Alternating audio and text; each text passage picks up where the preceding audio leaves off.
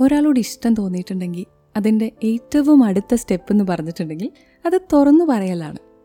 അതുപോലെ തന്നെ എന്തെങ്കിലും ഒരു സാധനം വേണം.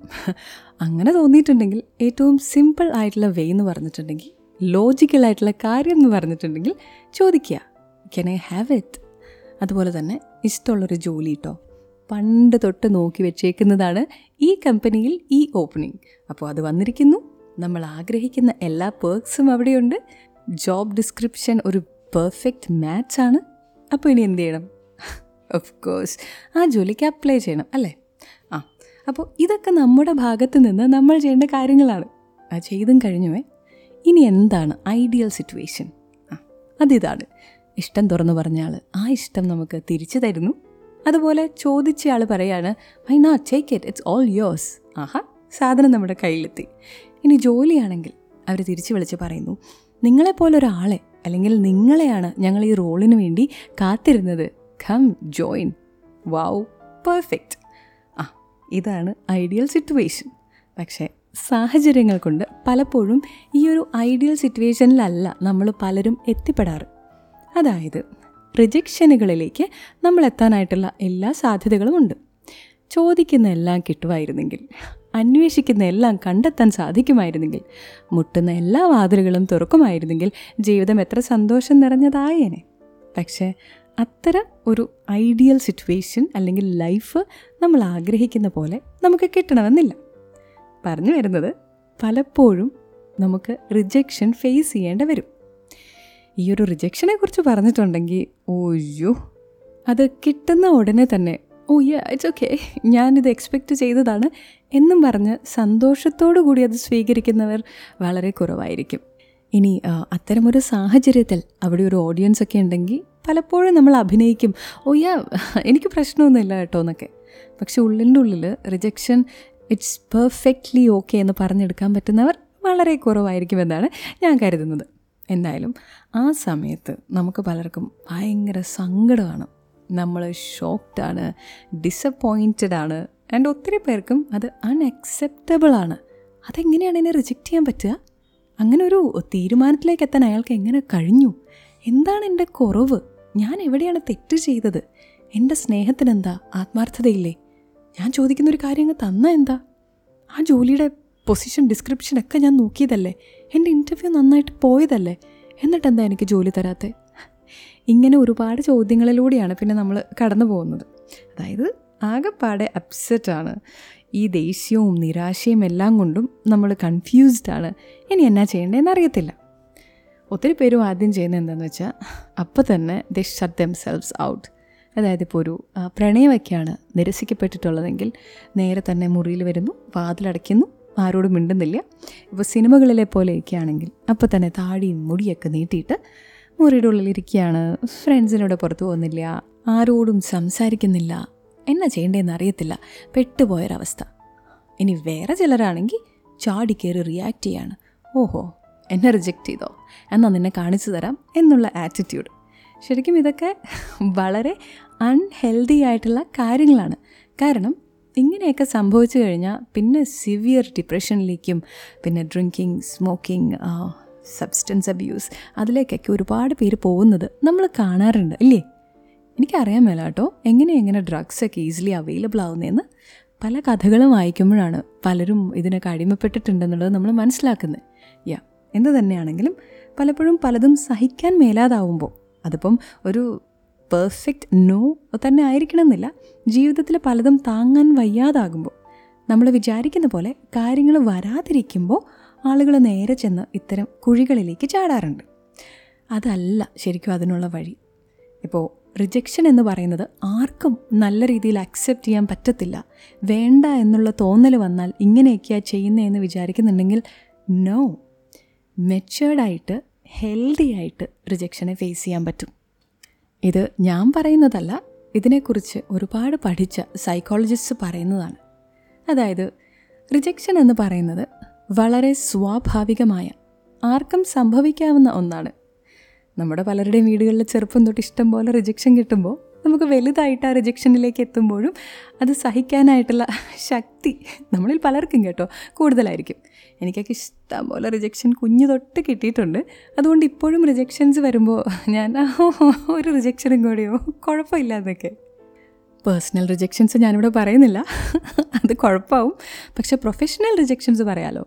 ഇപ്പം നാട്ടിൽ ഒരുപാട് കാലം റേഡിയോയിലും ടി വിയിലും ഒക്കെ ജോലി ചെയ്തിട്ടാണ് ന്യൂസിലൻഡിലേക്ക് എത്തുന്നത് അപ്പോൾ അവിടുത്തെ രീതി എന്ന് വെച്ചിട്ടുണ്ടെങ്കിൽ നമ്മുടെ നാട്ടിൽ ചെയ്ത ജോലിയായിട്ട് ബന്ധമുള്ള ജോലി കിട്ടണമെങ്കിൽ നല്ല ഫ്ലുവന്റ് ആയിട്ട് അവരുടെ രീതിയിൽ ഇംഗ്ലീഷ് സംസാരിക്കണം. അല്ലെങ്കിൽ ഹിന്ദി നന്നായിട്ട് സംസാരിക്കാൻ അറിയണം. എനിക്ക് ഹിന്ദി നന്നായിട്ട് മനസ്സിലാവും. എഴുതാൻ പറ്റും പക്ഷേ സംസാരിക്കുമ്പോൾ ഒരു നേറ്റീവ് സ്പീക്കറെ പോലെ പറ്റത്തില്ല. അതുപോലെ ഇംഗ്ലീഷ് ആണെങ്കിലും സാമാന്യം നന്നായി സംസാരിക്കുമെങ്കിലും എനിക്ക് അവരുടെ ആക്സെന്റ് ഇല്ല എന്നുള്ളൊരു കോൺഫിഡൻസ് കുറവ് കൊണ്ട് എനിക്ക് ഇന്റർവ്യൂവിന് പോകാനായിട്ട് ഭയങ്കര പേടിയായിരുന്നു.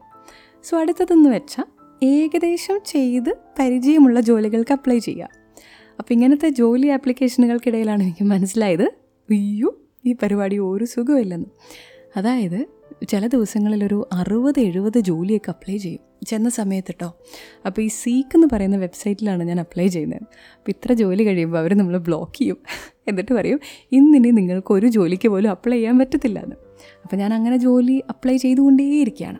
അപ്പോൾ ഇന്നൊരു അറുപത് ജോലിക്ക് അപ്ലൈ ചെയ്താൽ അമ്പത് ജോലിയും പിറ്റേ ദിവസം തന്നെ റിജക്ഷൻ ലെറ്റർ വരികയാണ്. അപ്പോൾ ഓരോ റിജക്ഷൻ ലെറ്റർ കാണുമ്പോഴും ഞാൻ ഓ ദാ വീണ്ടും റിജക്ഷൻ അയ്യോ. ദേ വന്നു. എനിക്കിവിടെ ഒരു ജോലി കിട്ടത്തില്ല. ശരിക്കും ഈ ഒരു വേദനയിലാണ് അവിടുത്തെ ആദ്യത്തെ ഒരു ഒരാഴ്ച ഞാൻ കടന്നു പോയത് ജോലിക്ക് അപ്ലൈ ചെയ്യുന്നു ജോലി കിട്ടുന്നില്ല.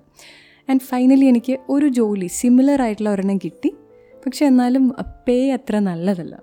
അപ്പോൾ നമ്മുടെ ആഗ്രഹം ഇത് പോരാ. കുറച്ചും കൂടി നല്ലത് വേണമെന്നാണല്ലോ. അപ്പോൾ അവിടെ ജോലിക്ക് കയറുന്നു. വീണ്ടും ഞാൻ ജോലിക്ക് അപ്ലൈ ചെയ്തുകൊണ്ടിരിക്കുന്നു.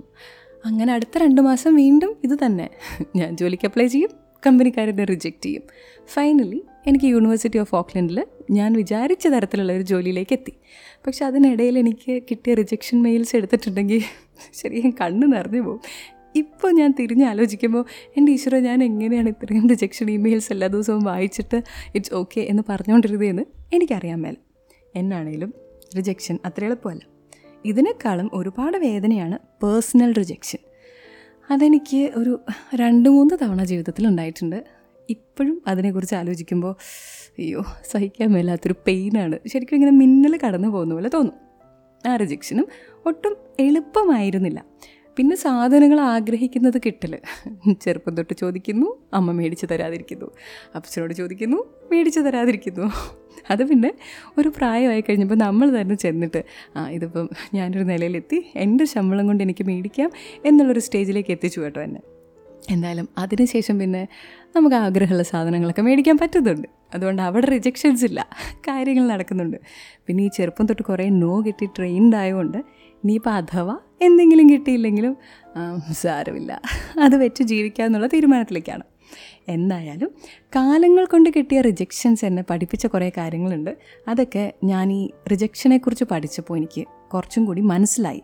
എങ്ങനെ ഇത് കുറച്ചുകൂടി നന്നായിട്ട് എടുക്കാമെന്നൊക്കെ അതുകൊണ്ട് തന്നെ ഇപ്പോൾ ഒരു റിജക്ഷൻ വന്നാൽ ഞാൻ വളരെ കോൺഫിഡന്റ് ആയിട്ട് അതെടുക്കാൻ പഠിച്ചു.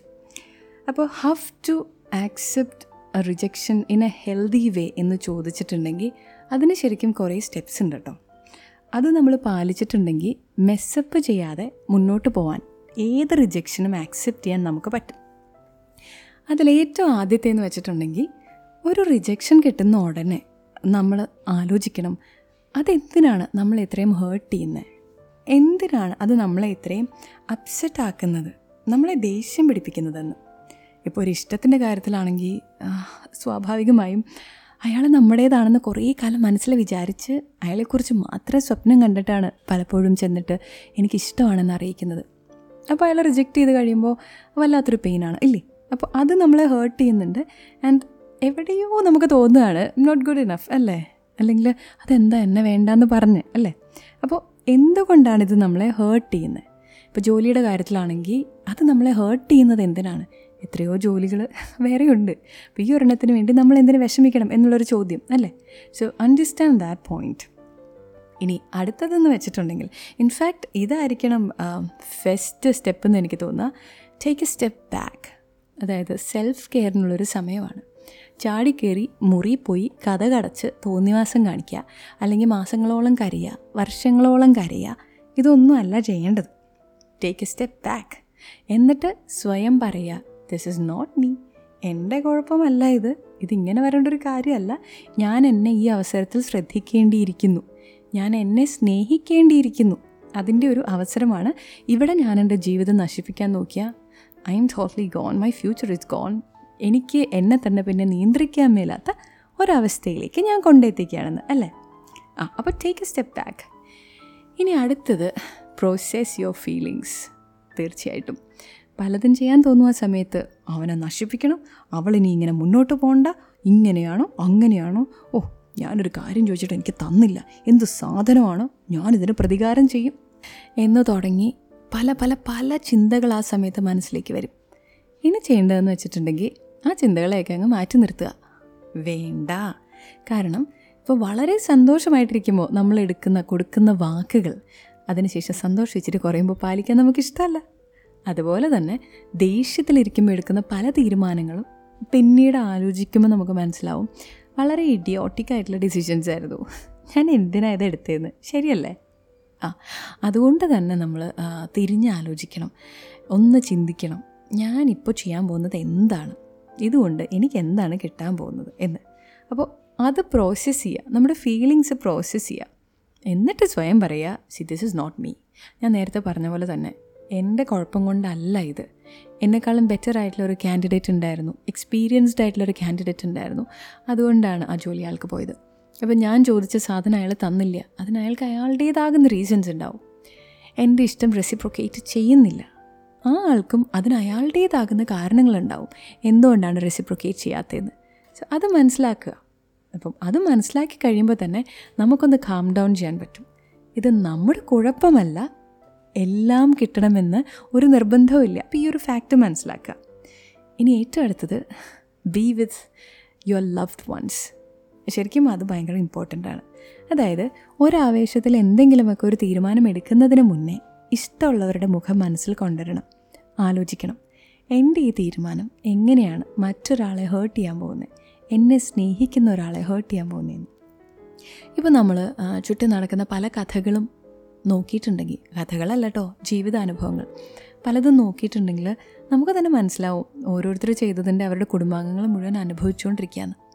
കഴിഞ്ഞ ദിവസം ഞാൻ വായിച്ച ഒരു വാർത്ത അതായത് ഭർത്താവ് ഭാര്യയുടെ പരിഹാസം താങ്ങാനാവാതെ ഭാര്യയും കുഞ്ഞിനെയും പുഴയിൽ തള്ളിയിട്ടിട്ട് ഇയാൾ ആത്മഹത്യയ്ക്ക് ശ്രമിച്ചു. പക്ഷെ കുഞ്ഞു മരിച്ചുപോയി ഇവരെ രണ്ടുപേരെ നാട്ടുകാരെ രക്ഷിച്ചു. ജീവിതകാലം മുഴുവൻ അയാൾ പശ്ചാത്തപിച്ചാലും ഇതിനൊരു പ്രതിവിധി ഉണ്ടാവുമോ? ഒരിക്കലുമില്ല. അതുപോലെ മാനസയുടെ കേസിൽ പയ്യൻ ചെന്ന് മാനസയെ കൊന്നിട്ട് അവനും വെടിവെച്ച് മരിച്ചു. അവന്റെ വീട്ടുകാരുടെ അവസ്ഥ അവളുടെ വീട്ടുകാരുടെ അവസ്ഥ ഒന്ന് ആലോചിച്ച് നോക്കിയേ. അതുപോലെ തന്നെ ഇത്തരം ഓരോ പ്രവൃത്തികൾ ആളുകൾ എന്തെങ്കിലും റിജക്ഷൻ വരുമ്പോൾ ആത്മഹത്യയൊക്കെ ചെയ്യുമ്പോൾ അവർ തീർന്നു അവിടെ. അവർക്കിനി ലൈഫില്ല പക്ഷേ what about all those people who love them അവരെ സ്നേഹിക്കുന്ന എത്ര ആളുകളുണ്ടാവും? അവരുടെ വേദനയോ? അതെന്താ ചിന്തിക്കാതെ പ്രത്യേകിച്ച് ഇപ്പോൾ ഈ മീഡിയ സ്ക്രൂട്ടിനിയുടെ കാലമായതുകൊണ്ട് എന്തെങ്കിലും സംഭവിച്ചാൽ പിന്നെ ആ വരുന്ന ഓരോ ദിവസങ്ങളും പിന്നീട് മുന്നോട്ടുള്ള കാലങ്ങൾ മുഴുവൻ ഭയങ്കര ബുദ്ധിമുട്ടിലേക്ക് പോകുന്ന ഒരു കാലത്താണ് നമ്മളൊക്കെ ജീവിച്ചുകൊണ്ടിരിക്കുന്നത്. അപ്പോൾ അതുകൊണ്ടും കൂടെ തിങ്സ് ഇൻ നോട്ട് ഈസി അപ്പോൾ ഏതൊരു ഡിസിഷൻ എടുക്കുന്നതിന് മുന്നേയും അതും കൂടി ആലോചിക്കണം. ഞാനും ചെയ്യുന്ന കാര്യം ആർക്കെങ്കിലും ബെനിഫിറ്റ് കൊണ്ടുവരുന്നതാണോ എന്റെ വീട്ടുകാരെ വേദനിപ്പിക്കുന്നതാണോ? എനിക്ക് വേദന തരുന്നതാണോ എന്ന്.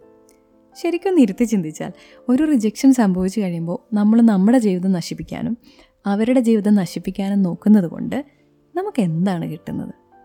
ഒന്നും കിട്ടത്തില്ല. നമ്മുടെ ജീവിതം പോയി മാത്രമേ ഉള്ളൂ.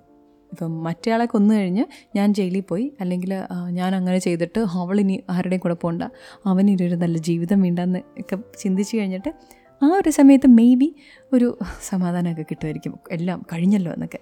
പക്ഷേ കാലങ്ങൾ കൊണ്ട് ജയിലിൽ നിന്ന് പുറത്തിറങ്ങിയ കുറ്റവാളികളും പശ്ചാത്തപിച്ചിട്ടുള്ളവരും ഒക്കെ പറയുന്ന ആ ഒരു നിമിഷം കഴിഞ്ഞു പോയായിരുന്നെങ്കിൽ ഞാൻ ഒരിക്കലും ഇത് ചെയ്യത്തില്ലായിരുന്നു എന്നാണ്. അപ്പം അതുകൊണ്ട് ഒരാവേശത്തിനെടുക്കുന്ന തീരുമാനങ്ങൾ ഒരിക്കലും ശരിക്കുള്ള ഡിസിഷൻസ് ആയിരിക്കണമെന്നില്ല. റിജക്ഷൻ കിട്ടിക്കഴിയുന്ന ഉടനെ തന്നെ എടുക്കുന്ന ഡിസിഷൻസ് മണ്ടത്തരങ്ങളാവാൻ എല്ലാ സാധ്യതയുണ്ട്. ഇപ്പോൾ ചിലരുണ്ട് അപ്പോൾ തന്നെ ടെക്സ്റ്റ് മെസ്സേജസ് പാരഗ്രാഫ്സ് അങ്ങോട്ട് അയച്ചയച്ചയച്ച് അയാളെ മനസ്സിലാക്കിക്കാൻ നോക്കലൊക്കെ. മനസ്സിലാക്കാനുള്ളവർ നമ്മൾ വലിയ വലിയ പാരഗ്രാഫ്സ് അയക്കാണ്ട് തന്നെ അത് മനസ്സിലാക്കിയിട്ടുണ്ടാവും. അല്ലാണ്ട് ഈ അയച്ചുകൊണ്ടിരിക്കുന്നതൊക്കെ വെറുതെ നമ്മുടെ സമയം കളയലാണ്. Honestly it's a waste of time അപ്പോൾ അതുകൊണ്ട് റിജക്ഷൻ കിട്ടിക്കഴിയുന്ന ഉടനെ തന്നെ I am worthless I am good for nothing എന്നൊക്കെ ചിന്തിക്കുന്നുണ്ടെങ്കിൽ മണ്ടത്തരാണ്. നമ്മുടെ കുഴപ്പം കൊണ്ടല്ല നമുക്ക് റിജക്ഷൻ കിട്ടുന്നത്. സാഹചര്യങ്ങൾ അങ്ങനെയല്ല. അയാളത് ആഗ്രഹിക്കുന്നില്ല അല്ലെങ്കിൽ മറ്റേ ആൾക്ക് അല്ലെങ്കിൽ അപ്പുറത്തെ വശത്ത് നിൽക്കുന്ന ആൾക്ക് അയാളുടേതാക്കുന്ന ഇഷ്ടങ്ങളുണ്ട്. അയാളെ നിർബന്ധിക്കാൻ നമുക്ക് പറ്റത്തില്ല. അതുകൊണ്ടാണ് റിജക്ഷൻസ് കിട്ടുന്നത്. ഇനി ചില കേസസ് ഉണ്ട്. ഇഷ്ടങ്ങളിലായിരുന്നിട്ട് കുറച്ച് കാലം കൊണ്ട് അവരത് വേണ്ടെന്ന് വെച്ച് പോയത്. അവിടെയും റിജക്ഷൻ തന്നെയാണ്. അവർക്കത് പിന്നെ വേണ്ടെന്ന് തോന്നി. ഇപ്പോൾ ചിലത് അവർക്ക് മറ്റൊരാളോട് ഇഷ്ടം തോന്നിയതായിരിക്കാം. അല്ലെങ്കിൽ ഇത് ശരിയാകുന്നില്ല എന്നുള്ള അയാളുടെ ചിന്തയായിരിക്കാം. ചിലപ്പോൾ നമ്മൾ ചെയ്ത ചില പ്രവൃത്തികൾ അവർക്ക് ഇഷ്ടപ്പെടാത്തതായിരിക്കാം. എന്ത് തന്നെയാണെങ്കിലും അത്തരം അവസരങ്ങളിലും this is the best way to do എന്ത് കാര്യം ചെയ്യുന്നതിന് മുന്നേ ടേക്ക് എ സ്റ്റെപ്പ് ബാക്ക് എന്നിട്ട് മാത്രം പ്രോസസ്സ് ചെയ്തിട്ട് മാത്രം ഒരു ഡിസിഷൻ എടുക്കുക. അതാണ് ഏറ്റവും ഹെൽപ്ഫുൾ ആയിട്ടുള്ള അല്ലെങ്കിൽ ഹെൽത്തി ആയിട്ടുള്ള വേ സോ റിജക്ഷൻസ് അതിനി ഇനിയും വന്നുകൊണ്ടിരിക്കും പക്ഷേ ഒരു റിജക്ഷനിൽ അല്ലെങ്കിൽ ഒരായിരം റിജക്ഷനുകളിൽ തളരാനുള്ളതല്ല നമ്മൾ എന്ന് ഓർക്കണം. ഞാൻ വാല്യൂ ഉള്ള ഒരാളാണ്. ഞാൻ അറിഞ്ഞും അറിയാതെയും എന്നെ സ്നേഹിക്കുന്ന ഒരുപാട് പേരെനിക്കുണ്ട്. ഈ ഒരു തിരിച്ചറിവാണ് നമുക്ക് വേണ്ടത് എന്ന് ഓർമ്മിപ്പിച്ചുകൊണ്ട് ചോദിക്കാതെ നിങ്ങൾക്ക് എന്തെങ്കിലും എന്റെ അടുത്ത് പറയാനുണ്ടോ? ഒരു മെസ്സേജ് അല്ലെങ്കിൽ ഏതെങ്കിലും ഒരു ടോപ്പിക്കിനെ കുറിച്ച് ഞാൻ സംസാരിക്കണമെന്ന് നിങ്ങൾ ആഗ്രഹിക്കുന്നുണ്ടോ? ഇതൊന്നും അല്ലെങ്കിൽ ഒരു ഫീഡ്ബാക്ക് തരാൻ ആഗ്രഹമുണ്ടെങ്കിൽ എനിക്ക് മെയിൽ അയയ്ക്കുക. Podcast dot R J Renu at Gmail dot com P O D C A S T dot R J R E N U at Gmail dot com അല്ലെങ്കിൽ ഇൻസ്റ്റഗ്രാമിൽ എനിക്ക് ഡയറക്റ്റ് മെസ്സേജസ് അയയ്ക്കുക R J V J Renu എന്നുള്ളതാണ് എന്റെ profile so see you next time till then keep loving and stay addicted to uncensored with Renu Bye.